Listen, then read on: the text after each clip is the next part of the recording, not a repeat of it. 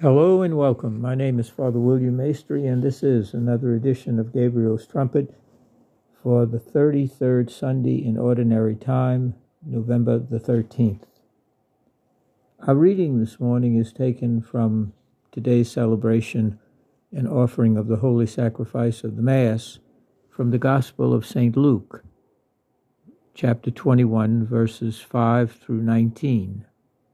The Gospel of St. Luke, chapter 21, verses 5 through 19.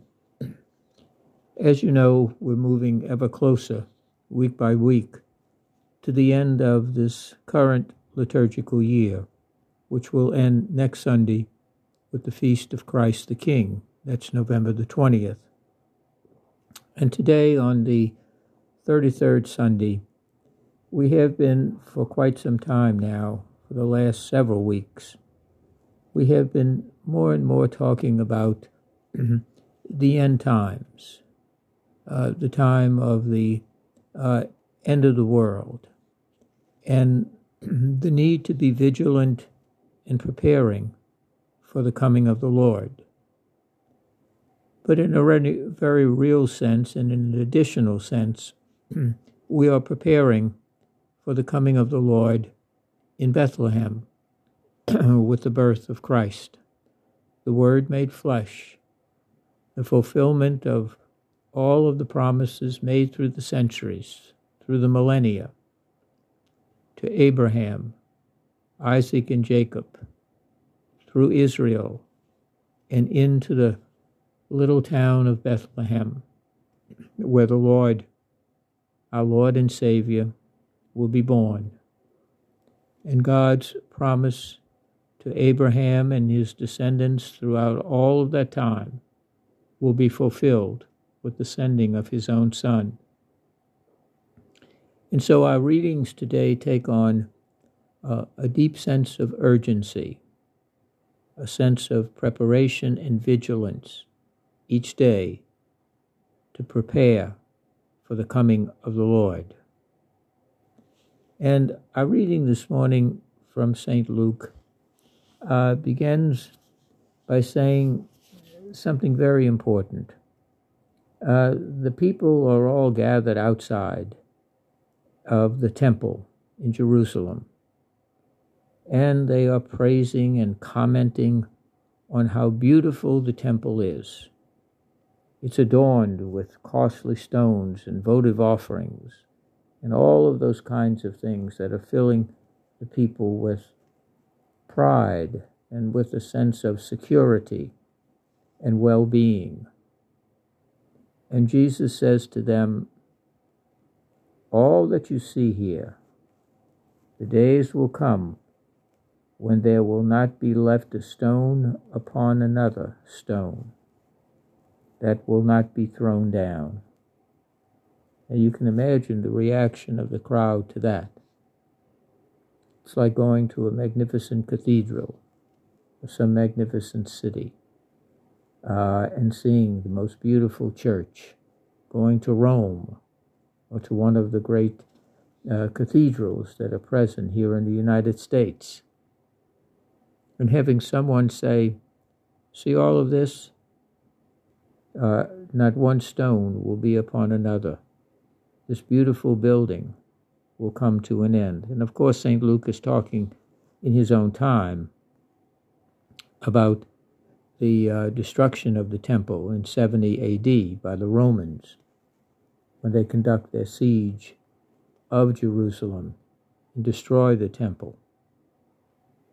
Jesus is prophesying about what will happen, that their real security and peace, the splendor of Jerusalem, is not in that temple.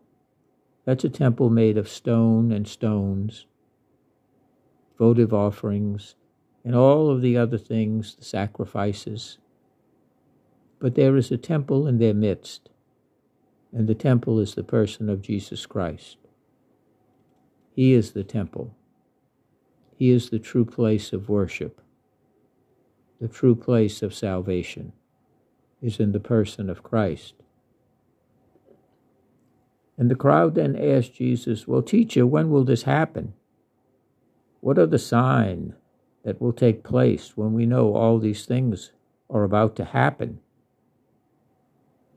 And Jesus says some very important words to them and to us, especially today.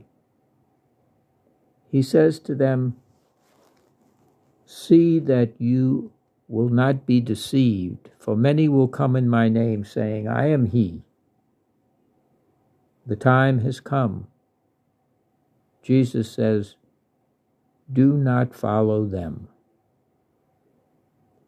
Turn on your television and look at some of the so-called religious programs on television, where so many people are preaching and teaching about the end times.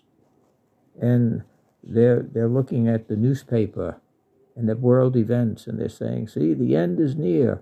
The end is coming. Prepare yourself." And they offer you all kind of things that you can get to help you prepare for the end of the world, for the coming of Jesus and his second coming, and all of those things. It can fill us with a great deal of anxiety and of fear, of worry. And Jesus said, they're all going to come in my name. They're all going to be claiming that they know, that some of them even claim that they're the one, or they'll point to one, who is the special anointed one. And Jesus says, do not listen to them. Do not follow them. Often what they do is they turn to world events, like wars and rumors of wars, earthquakes, various natural calamities that take place. We just had an eclipse of the moon, and all of that. And Jesus says, when you hear of wars and insurrection, do not be terrified, for such things must happen first, but it will not immediately be the end.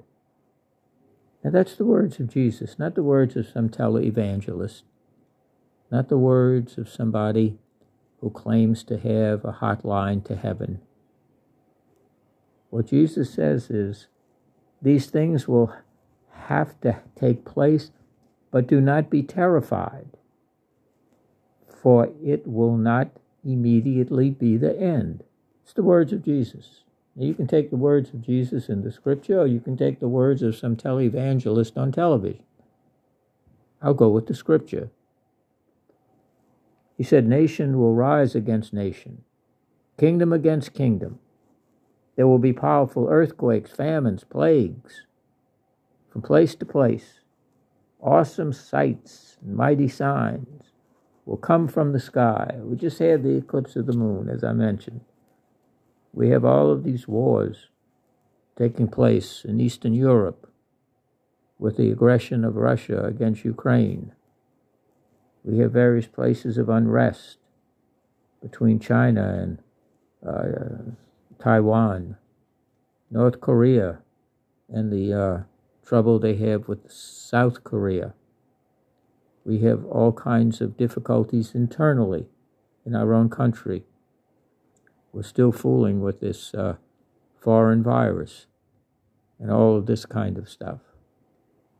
And Jesus says, you will have all of these things.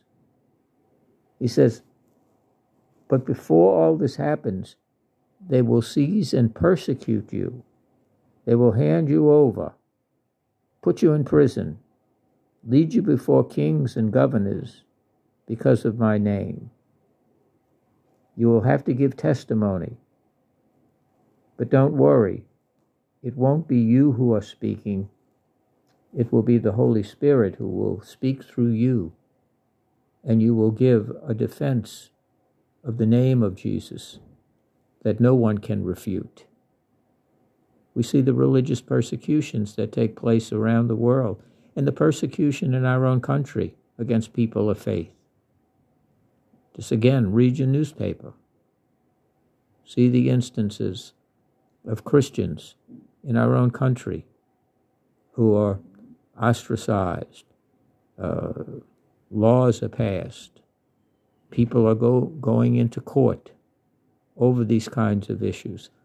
It's right there in the scriptures, Jesus says. But again, do not be terrified, he said, and you will even have parents and brothers and relatives and friends that will shun you, turn away from you. They will be no longer in your company. Some will even be put to death. And all will be hated because of my name. But not a hair on your head will be destroyed. By your perseverance, you will win your soul. By your perseverance. So do not run around filled with terror and fear and worry and anxiety. This is God's world. This is God's creation, who is also the Lord of history. The Lord is preparing us and telling us to persevere and stand firm in your faith. Faith in the Word of God, faith in the person of Jesus Christ, in God's providential care and love.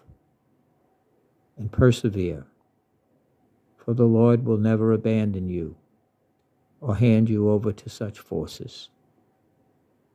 So on this day, when we hear all of these things taking place, let us keep the words of the Lord in mind. Let us keep those words ever before us. And remember that in God's hands, we are all safe and secure, not only here on earth, but into eternity. God bless you.